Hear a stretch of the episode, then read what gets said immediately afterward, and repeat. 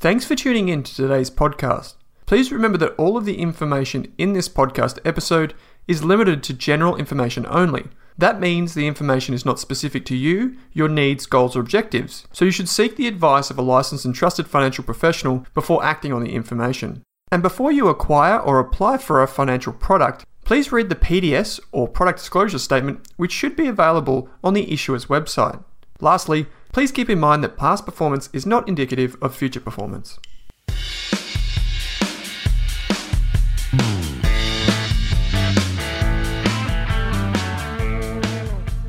In this episode, I'm joined by Stephen Arnold, co founder and chief investment officer of the Aoris International Fund. In the next 30 minutes or so, Stephen is giving us his thesis and pitch on Accenture. Accenture is the global IT consulting business, which is listed on the New York Stock Exchange under the ticker code ACN. If you like our stock pitch episodes, please let me know.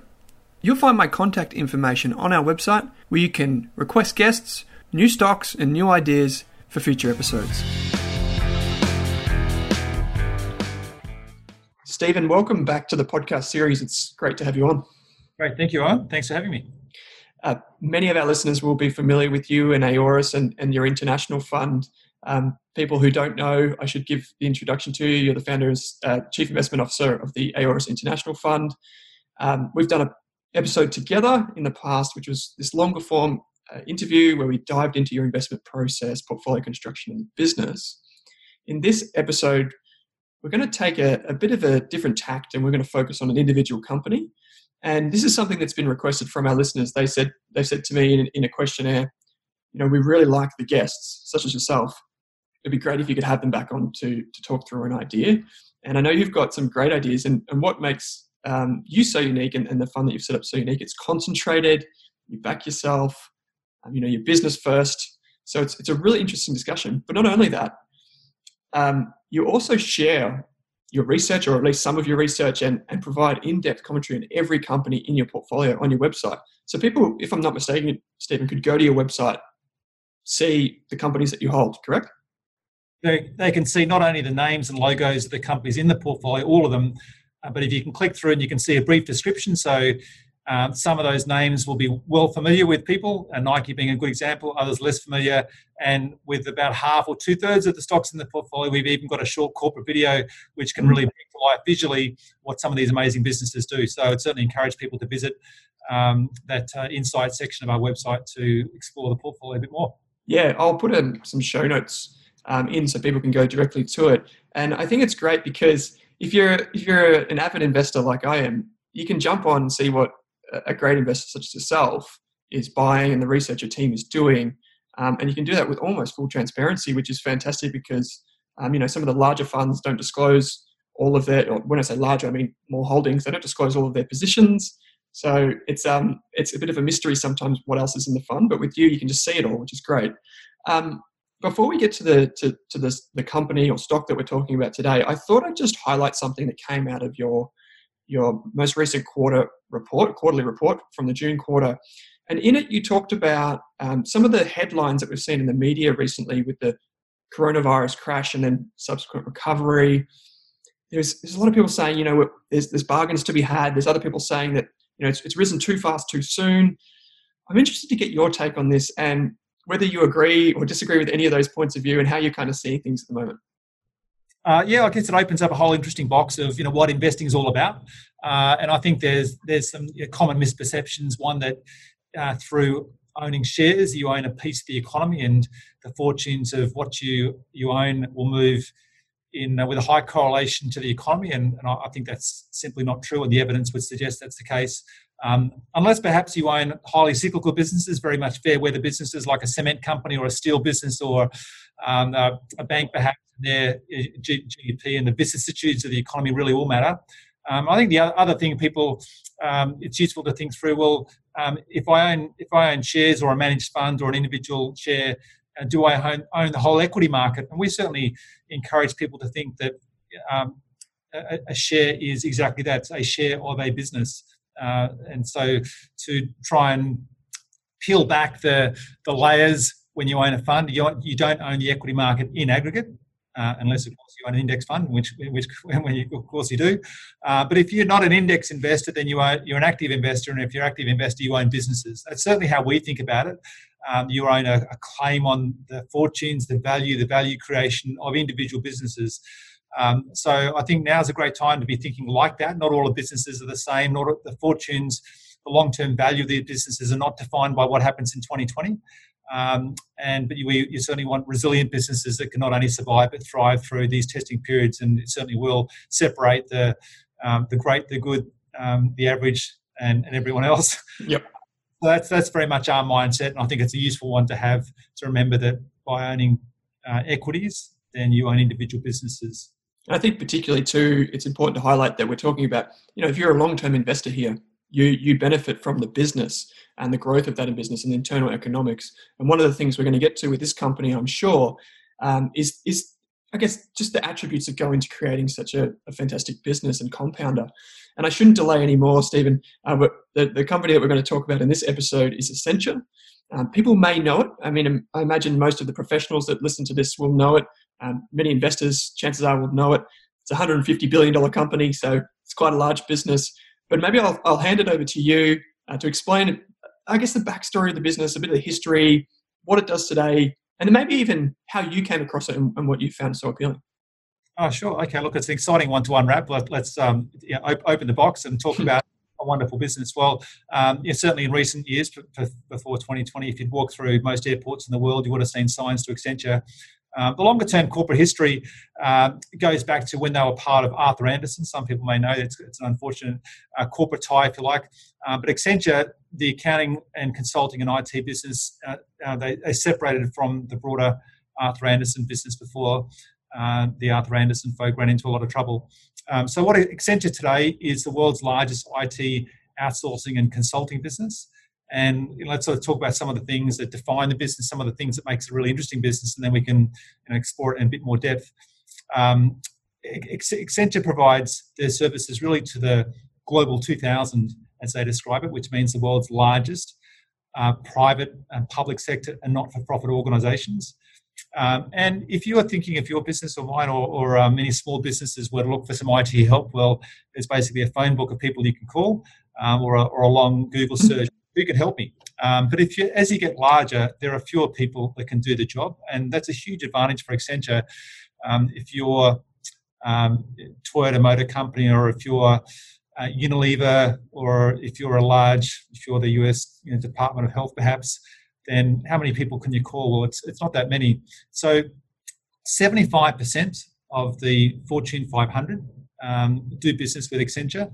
Hmm. Uh, not 95 of their 100 largest customers have been customers for more than 10 years. Um, so not only these durable relationships, not only do they have broad presence with the world's largest and most demanding organizations, but they're also very deep relationships. And one way of measuring that is, well, how much do the big customers spend with Accenture per year? And they have about 200 customers uh, that they define as diamond clients that spend 175 million US per year uh, with Accenture. Um, so that's you can just get a sense of how much Accenture does these businesses and, and why they are very deep and long-lasting relationships. Mm. It's it's it's interesting business because I look at it and I think of the traditional um, moats that we think about intangible assets, economies of scale, intellectual property. There's so many things which I'm sure we'll get to in a moment. But maybe if we could go one step down from okay, so that's kind of we know what it does what are the different what are the different i guess segments in the business? And i guess the why would a, a, a large blue chip client come to accenture specifically? Like what problems would they be solving? Well i think um, a, a key word I, I, like to use with any business and i think it's very very important with accenture is, is relevance. And i think what's made accenture such a good business is that they have constantly evolved over the last you know, two decades say to stay relevant to their customers, solve today's needs. And I think they've done it in a way that their larger peers simply have not done. So if we go back uh, 10 or 15 years, Accenture might have been uh, hired to do a huge SAP implementation. What we're going to do is replace a whole lot of IT, uh, put in a really modern IT, SAP or perhaps an Oracle system, take a whole lot of costs out and outsource it to Accenture's and operations in a lower cost country. But if that was all that they were doing today, it would be a lot less relevant business, a lot less valuable. And some of their peers have never really evolved from that. And Accenture has evolved, and it's been really the rallying cry of the company over the last 10 or 15 years is rotate to the new. And that means digital, it means cloud, it means cybersecurity, um, it means all of the you know, today's contemporary IT needs. It might mean creating e-commerce um, capabilities for a retailer, perhaps, uh, or a manufacturer. It might you know, uh, mean uh, enabling secure work from home environments. Um, but imp- in, impressively, they've been able to achieve that rotation without doing you know two two things. Without either abandoning what they used to do. Um, of course, we'll still do big um, you know, cost lift outs and SAP implementations if, if you like, but they can do that very cost efficiently so they remain competitive in those legacy services, if you like. And secondly, they've been able to transform iteratively without doing, if you like, a transformational acquisition that so often blows up. And that's where, if you like, some of their peers, they slip behind, slip behind. Okay, we're now, we're now going to throw the Hail Mary pass, hmm. a big transformational acquisition to try and catch up. And, and really, so often it doesn't work. So Accenture's constantly impressed me by the iterative rotation to the new, which now all of those new services account for about three quarters of revenue. Um, and that comes from um, hiring people with relevant skill sets. And of course, that's a very competitive marketplace, retraining tens of thousands of people a year uh, so that they can evolve their skill sets, uh, and making lots and lots of small acquisitions that might bring groups of people that have very relevant skill sets. Um, so that's um, one way of thinking about why is Accenture going to be the go-to um, uh, outsourcing and consulting company when in one of these you know, very large global organization needs help. And the other thing um, why Accenture does so well is that it has a very broad offering, and we can, if you like, mm. Rubik's cube that if you like with um, you know, slice and dice. What does broad mean? Well, broad means they operate in 180 countries and increasingly the world's largest organizations are global. Um, Volkswagen just doesn't just do business in Europe, and um, Unilever doesn't just do business in one country. So, by the way, I've got a global organization, EU Global, and we don't want a patchwork of IT uh, firms to help me um, in different countries. We want someone to be global. So that's number one. Uh, no, number two is that they do it a soup to nuts, if you like, all the way from um, consulting uh, will come in and diagnose your problem and create a solution, um, and then you know, build uh, or implement the IT solution, and then run it for you if that's what you like. So they're being able to do that end to end. And the third dimension in which they have this very broad offering is um, right through an organization. And increasingly, organizations don't want to just transform a slice of the company, they want to transform everything. And so if I've got to take my HR to the cloud, maybe I've got to do the same on the manufacturing IT. Um, maybe I've got to create um, um, cyber security in one part of the business. I've got to do it in everything. Um, so their their breadth across services uh, is, and probably a fourth dimension, if you like, is that they do it for so many industries. Um, and increasingly, um, companies don't want to just take best practices from you know, their own direct peers, but maybe there's someone else in. If I'm a, an automotive company, I don't want to see what the best automotive company is doing. I want to see what the best telecommunications or the best uh, engineering business is doing in an IT area of my business that you know, we might, might you know, pinch the world's best, not best in my industry. And that's another, if you like, a fourth dimension where Accenture's breadth adds real value and relevance to their customers. Mm. It's it's it's a business I think which goes unless you're specifically looking for wide moat businesses, you might think, oh, it's a services company kind of thing. It's expensive. There's a lot of labor, you know, all these types of things. But when you look a bit deeper and you scratch below the surface, you can see that um, you know these these are really sticky clients. These businesses rely on Accenture to handle complexity and do it at scale, like you said. I'm interested to know, Stephen, because it's such a large business, 150 billion dollars market cap. How do you and your team go about, I guess, doing your own boots on the ground research or getting it what we would call maybe an edge quote that's air quotes an edge um, over other investors who are looking at this business and maybe you could take us through some of the unique um, due diligence steps you took uh, yeah look that's a great set of questions about how do we see it or you know where, where's a um, diversion perception if you like what's the rest of the market missing um, i would say also that look um, change is inherently good for this business if the world doesn't change then um, they need less of what Accenture provides. So the world's changing a lot at the moment, uh, and that keeps the company relevant. But there's never a period where the world just stands still. Um, and the other thing that's helpful is that they're IT agnostic. If you want Microsoft's Azure to take your business to the cloud, absolutely. If you want Amazon Web Services, that's fine. Um, so I think being the being the uh, the arms dealer uh, is a great place to be. Um, being supplier agnostic. Um, so in terms of the, the, the things that we look for that I guess you know validate our um, our hypothesis and ways in which we might see differently.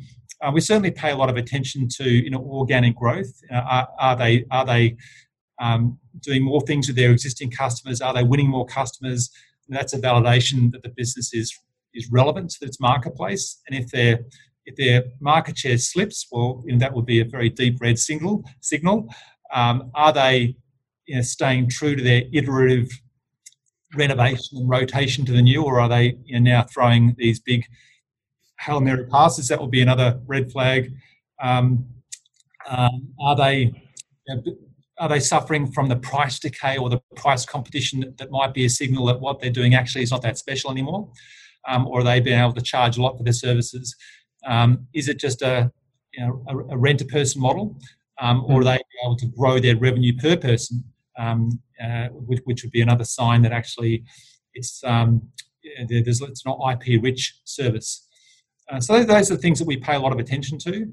Um, the look in terms of how, how we, I, I, sometimes um, uh, maybe the market um, underestimates what's in front of, front of their eyes, if you like. That it's you know, sometimes you know, uh, Accenture's over many many years grown uh, organically, which we mean in the absence of acquisitions, about two times the rate of the broader economy or the rate at which their end market grows, um, and that's pretty exciting.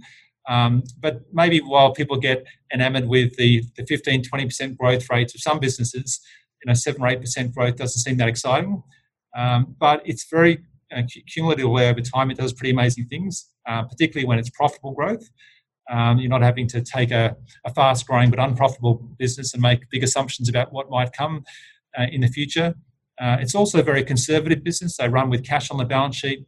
Um, their management team is very long tenured. Uh, we might say, well, you know, a people business, you know, all the assets go at the elevator every day. Hmm. Uh, but um, of their top 5,000 people, have an average tenure of 15 years with the business. Um, it gives you a sense of well, people you know, uh, come here and stay a long time and build their careers uh, at Accenture.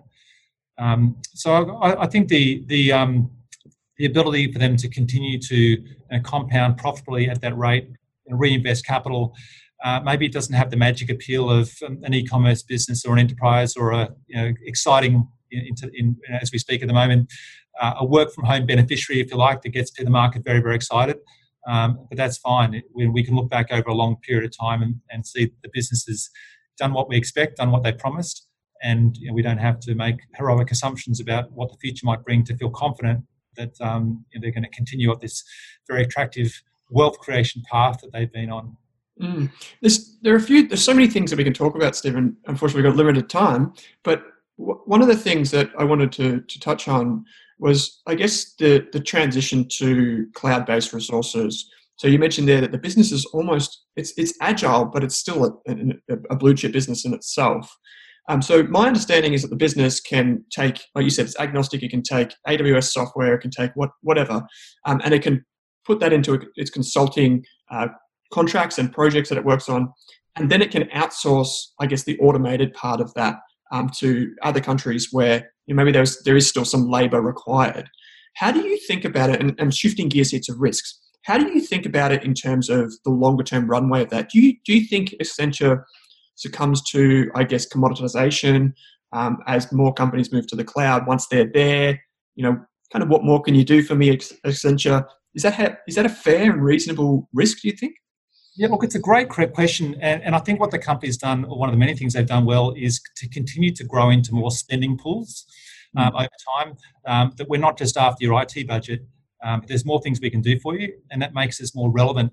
Uh, and a good example of that is over the last decade, they've built the world's largest uh, digital advertising and communication business. Um, and you might think, well, WPP and Omnicom and, and, and the likes, uh, they own that market. Well, um, Accenture has built a, a $10 billion a year business you know, through uh, organically and buying lots of businesses that have been very successful, and they, they piece that together. And they might say to a Hyundai, look, you know, your advertising communication is increasingly digital. uh, you want customers to be able to go online and build their own car and order it from you, um, or a retailer, you, need an e-commerce proposition and you need to be able to communicate that digitally. Um, so Accenture has grown into that. You know, that's a, a $10 billion a year out of a $45 billion um, uh, revenue line for the company. It's 20% of their uh, their revenue. It's very meaningful, and they've they're, so they're now. When you say, well, what else can we do for you? That's been a, a big answer to that. And now they're doing increasingly um, all the software and IT that goes around manufacturing, and they call it, I think, Accenture Operations 2.0. Uh, so increasingly, uh, as things on the factory floor get connected um, to, to a if you like a central hub, then the security around that's important. The, the data the data retentions around that's important. So Accenture is growing into another another revenue pool. Not only does it provide revenue growth, but it, it also helps to drive the point of engagement with the business higher up. So if I'm just, if you like, um, you know, solving IT needs, then there's a risk that I go from pitching to the CEO down to the, the, the chief technology officer, or at worst, the, the procurement guy, um, because all he wants to talk about is price. Um, but if I'm doing more and more relevant things and I'm um, uh, doing things outside of IT into manufacturing and communications, then it's a CEO level communi- conversation. I'm relevant to the board of directors. Um, so they've done. That's another way that their their relevance has been an asset. It keeps them important at the very highest level of their their customer organisations and grows their revenue pool into you know m- multiple dimensions. Hmm. How about when it comes to valuation? Because valuation is you know the, the I guess the balance between risk and, and reward or potential reward. How do you think about the valuation of the business? What kind of work did your team do in that respect? Yeah, well, I, I guess when you when you there's um, um, when you think about what's what's this business worth, um, some of the considerations would be, well, how, how much capital does this business need to grow? Um, and the nice end of that is not is none, um, because their customers pay them in advance. They don't don't build factories, um, so it's a very capital light business. the second thing is um, how, how, risky is this business? So that will inform the multiple that we apply to those you know, each dollar of cash earnings. And you know, when we think about the balance sheet, we'd say, well, you know, they, they don't have any debt, um, so we'll call that a low risk balance sheet.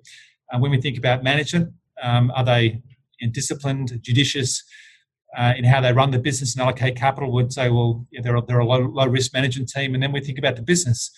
Is there you know, signs of slippage here, or are they you know, continuing to do a good job of stay relevant and grow market share. So is it a low risk or a high risk business? And so across those three dimensions, then you know we, we come up with a, a positive appraisal of Accenture as a, as a low risk entity. Um, and then we turn our attention to growth and we'd say, well, is this a business that can grow a bit faster than the market? Um, and how much is that worth? And all that tells us the business is worth um, a premium to the market. Um, we'd say a substantial premium. Um, but we think that premium makes sense when we think about you know, r- risk and growth. And then the other, I think, important consideration to that is well, um, a dollar of earnings or a dollar of cash flow is only worth what the company does with it. It's um, until they pay it as a dividend, they've got it. So, are they at risk of um, you know, turning it into something less than a dollar by investing it in low return projects or acquisitions, uh, which happens all too often?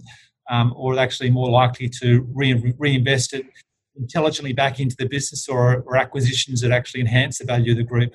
And so that the capital recycling or reinvestment or what management does with a dollar of cash question, uh, you know, we, uh, we, feel very good about the answer to that and their ability to grow profitably and reinvest capital at high rates of return.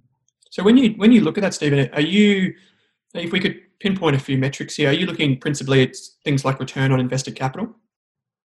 Um, we, uh, we, we, we, will look at, we do look at return on invested capital, um, and we look at um, how stable it's been over time and what direction is it going as a bit of a clue to as a cap- company reinvest capital. Are they getting in, in more than what the business was generating last year or less than? Um, and um, how how important is that to management, or is management predisposed to and get big quick, if you like, and do a big acquisition that so often ends in disappointment. Um, so the, the, look, the return on investor capital is is very important. Um, the ability of the business to reinvest it in high rates of return, and the you know all, all of the ingredients that sort of preserve profitability, their pricing power, and their ability to and be engaged in highly relevant uh, IP-rich projects that are indicative of uh, the preservation of the high returns going forward um, are all important uh, soft and hard metrics for us. Mm. Yeah, I, I, I, did some um, crunching the numbers and I look back over time and I can see that just over the past five years, Accenture's been able to maintain return on invested capital between 40 and 50% each year. And which, when you think about that, that's as, a metric that I tend to think about quite often. Um, that's a signal that there could be something here that's worth digging a little deeper into. Stephen, as we come to the back end of the, the, the, the pitch, if you like, um, how do you think about position sizing? So when you initially got this idea, it went through the, uh, the investment process, you went through the process with your team. How do you then think about position sizing and moving into the company to build a full position? Yeah, look, it's a it's a um, very interesting question for us. As you touched on earlier, we, we run a concentrated portfolio with a maximum of 15 stocks. Um, and the other thing that's uh, very much hardwired in for us is that we don't time the markets. We don't take cash to low and high levels depending on, on about how we feel about the economy or markets in general. So across our $100 of investable capital, um, an average position size is going to be 6 to 7% um, with 15 positions. And so for a business like Accenture, uh, we're comfortable having it today as, if not our largest, among our largest positions. And, and, the, and we do have a maximum, a hard ceiling of 10%. So we can't have it larger than that. Um, Accenture is very close to that 10% limit today. And that's a function of um, our confidence in the business's ability to continue to get more valuable. You know, ultimately, we, we, talked about at the beginning. Well, what are you? Uh, if you own shares, what do you own? Well, we want to own businesses that become more valuable, and where the risk of a disappointing outcome is low. And on both those questions, we feel very good about Accenture. And we where it's a, it's a wealth creating machine. You mentioned those high returns on invested capital. Uh, they, they, that's the foundations for those are all those attributes we talked about that make it a very special business. Um, and then the, the risk of competitive slippage or a, a very disappointing outcome uh, we think is low. Um, and then we feel good about the valuation. Absolutely, it trades at a premium to the market. Um, but the question to us is, does it trade at a premium to what it's worth? Mm. And on that score, we, we feel good about how it's priced today. So for those reasons, you know, it sits at the very high, highest end of our portfolio weights. Mm. Just one little thing to tuck on the end there. When you think about the ideal time horizon for holding a business, um, and maybe even reflecting now on the, the fund um, so far, you know, what's your view with when you start a position? Typically, what how long would you like? I'd like to hold it ideally. Yeah, well, on, on the you know we we, we balance um, you know, price. Um, we also balance um, our um, disconfirming evidence. So if a business is not uh, growing or showing the signs of the, the, the, quality criteria that we look for, then we, we don't waste time in taking out of the portfolio. And we know that um, at, at any given point in time, there's businesses that in the future will, the competitive position will erode or management might turn out to be not as judicious as we thought. But for a business like Accenture, um, you know, we'll, we'll, typically start a position for us at around 4% of the portfolio and over the course of the year build it higher, you know, price permitting, um, as we, if you like, and get validation through the company's earnings results and our interactions with the company. Um, and for a business like Accenture, look, we wouldn't be in a hurry to take a position out uh, of the portfolio because we'd be happy to own it for a very long time, um, just because it has that um, in, nice, unusual combinations of um, underlying growth well in excess of the economy, um, a conservative management capital structure, um, the ability, the ability, if you like, the this various tailwinds that are making the business even better, more valuable. You know, large global organisations want to deal with fewer suppliers, so Accenture's in a good position as, as they think about, well, like I'll, I won't just use my um, Nordic IT supplier. Um, I want a global IT supplier, um, and I've got I want to re-engineer the IT not just across a slice of my business, but across everything. Um, so Accenture sits on the right side of all of those structural changes or all of those directional changes. Um, so mm.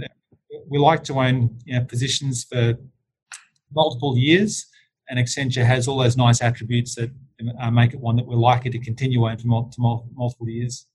Yeah, great. I think that's a that's a wonderful overview of Accenture, Stephen, and um, the business case, and I guess the thesis behind it.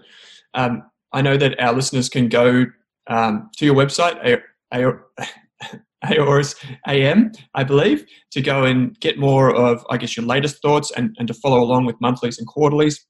Um, is there anywhere else uh, or any other places that you would direct um, our listeners to? Um, look, to, to, read, to read about a business like that, I'd always direct them to the annual report of the company and hearing how the company speaks to them. Um, the chairman's letter, in particular, uh, is always an important source of um, due diligence. It's always the first stop, if you like. Um, and to hear more about us, um, uh, aoris, A-O-R-I-S, uh, dot com dot au, uh, is a good place. And hopefully there's some material uh, that's relevant to what people would like to discover about us. Yeah, fantastic. And I'll put the links in the show notes to that. Uh, Stephen, as always, thanks for joining me on the show. Thanks, Owen. Thank you so much.